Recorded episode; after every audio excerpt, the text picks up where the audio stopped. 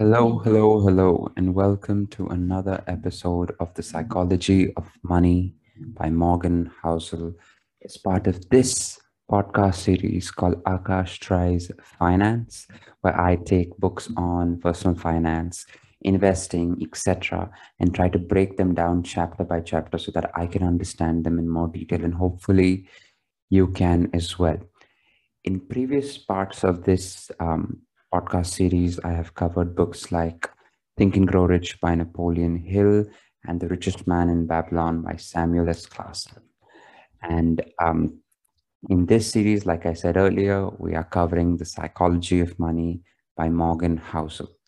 In this episode, we are covering chapter number seven Freedom. Controlling your time is the highest dividend money pays. And that is the goal with every piece of asset that we would like to own, whether it's a stock, whether it's a piece of gold, whether it's a piece of crypto, etc.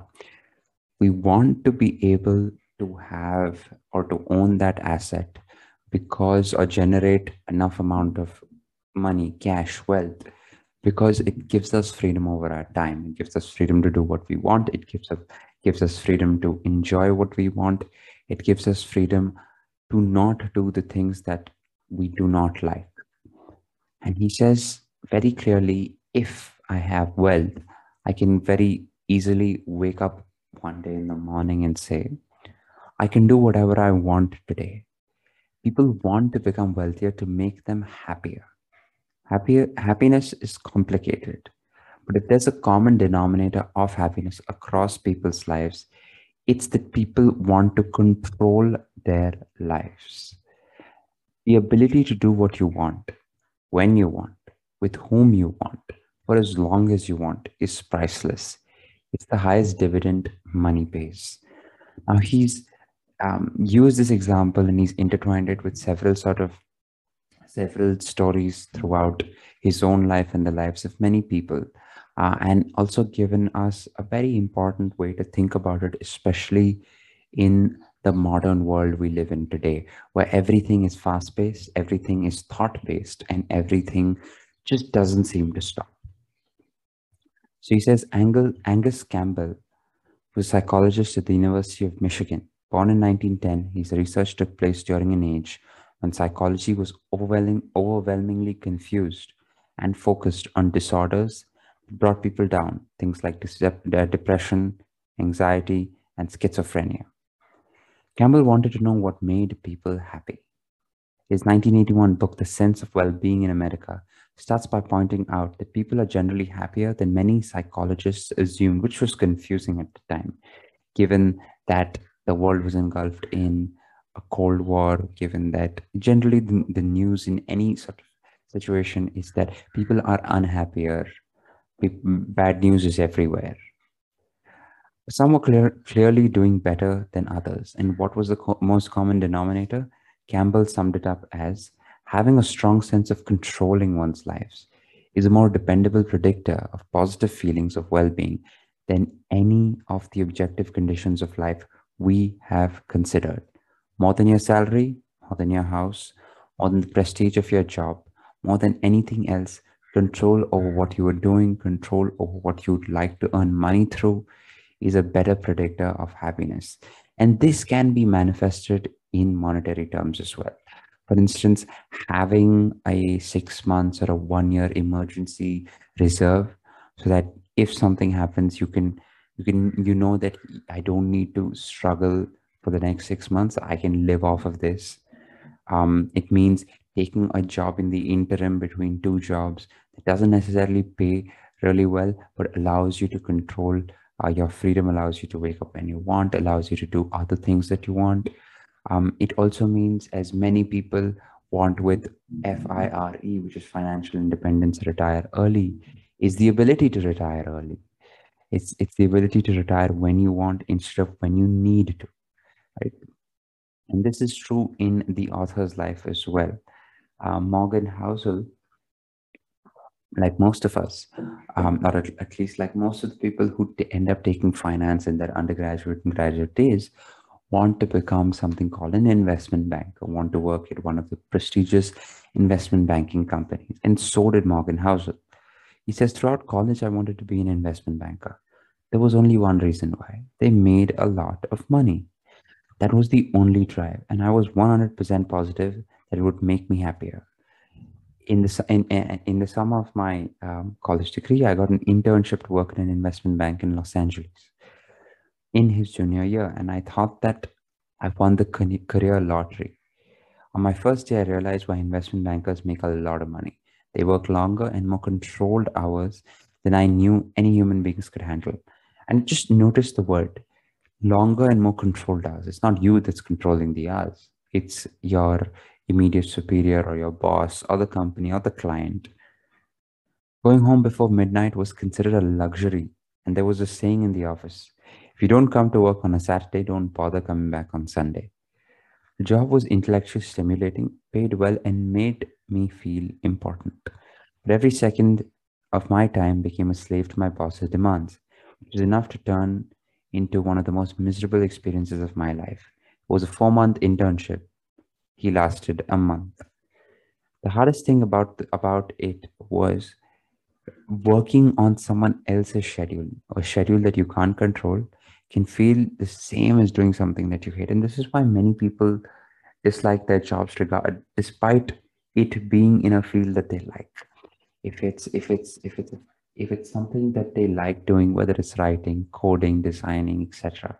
If it's if it's based on stern deadlines, based on someone else's routine, based on it encroaching on um, your evenings, it encroaching on your weekends, it encroaching on your family time, your friends' time, you are going to hate it.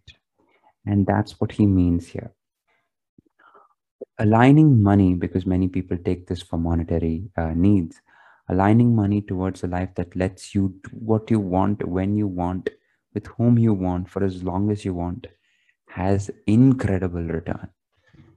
Therefore, we always try to take a job for its monetary benefits, but if its monetary benefits align with our with us having control over our lives that gives us incredible return is what is what Housel says and this is true with respect to historical sort of analysis of any country now he says the united states is the richest nation in the world but there's little evidence that its citizens are on average happier today than they were in the 1950s when wealth and income were much lower even at a median level in 2019, a Gallup poll of 1.5 lakh people in 140 countries found that about 45% of Americans said they felt, quote, a lot of worry the previous day. The global average was 39%. 55% of Americans said that they felt, quote, a lot of stress the previous day. For the rest of the world, 35% said the same. So it's true that not only stress at a normal level, but a certain amount of stress, but stress at a very high level was higher for a country with a higher median uh, level of income wage than uh, the rest of the world. And that is true.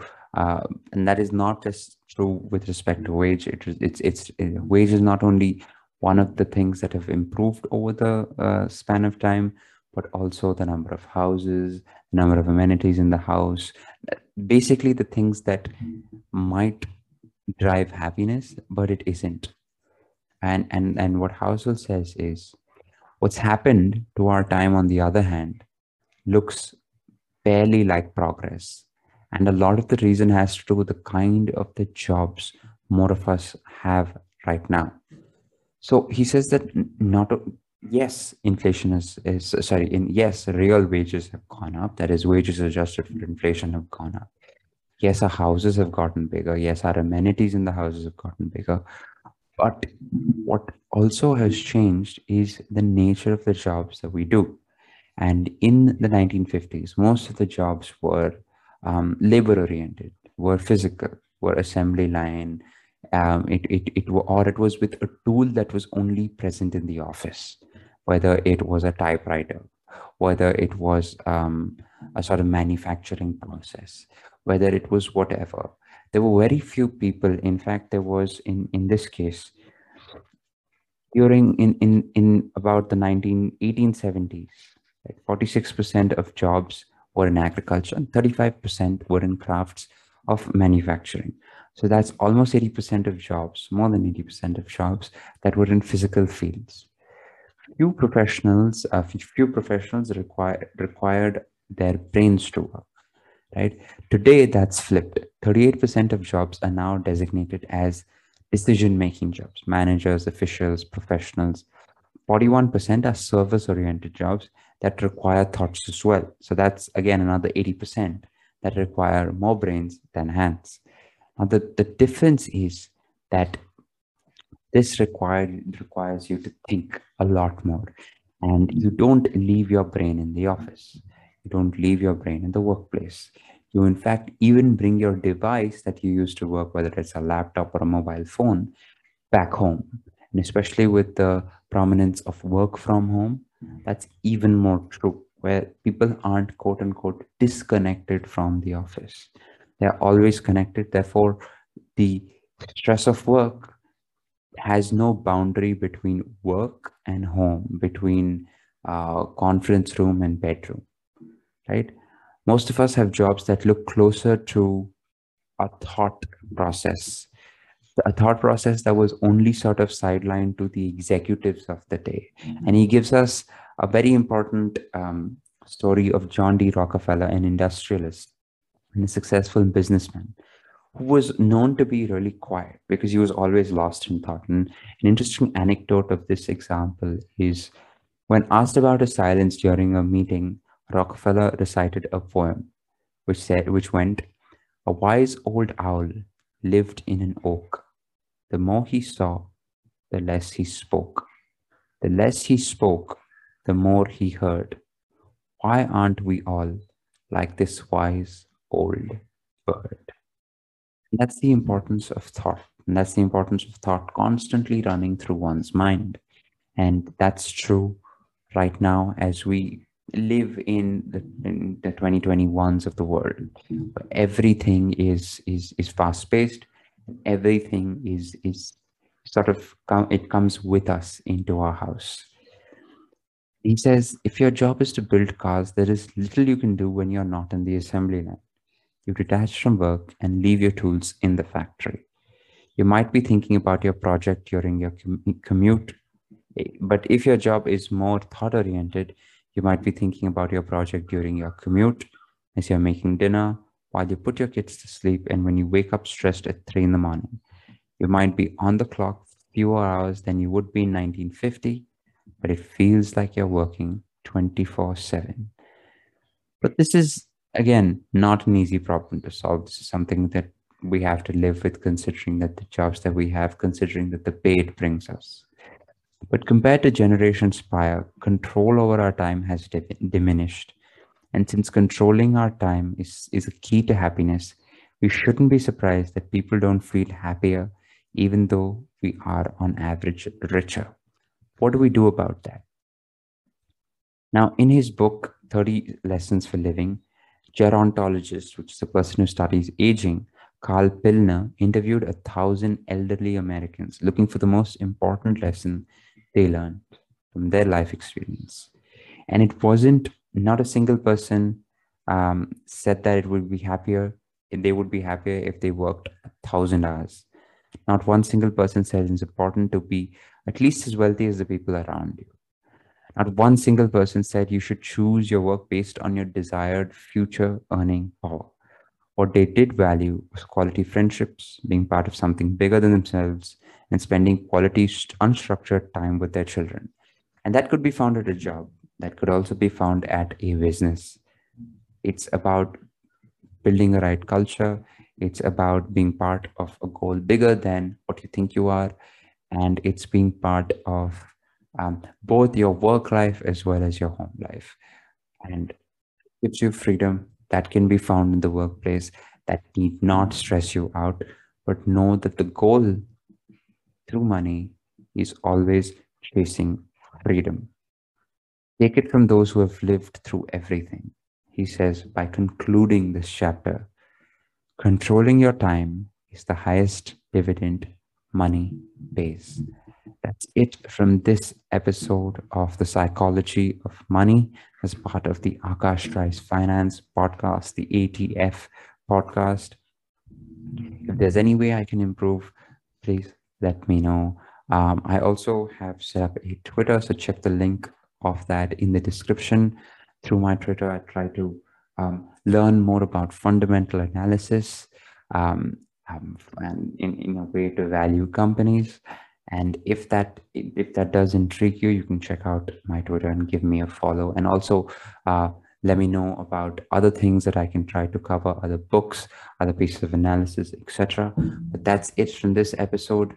I hope you'll join me next time.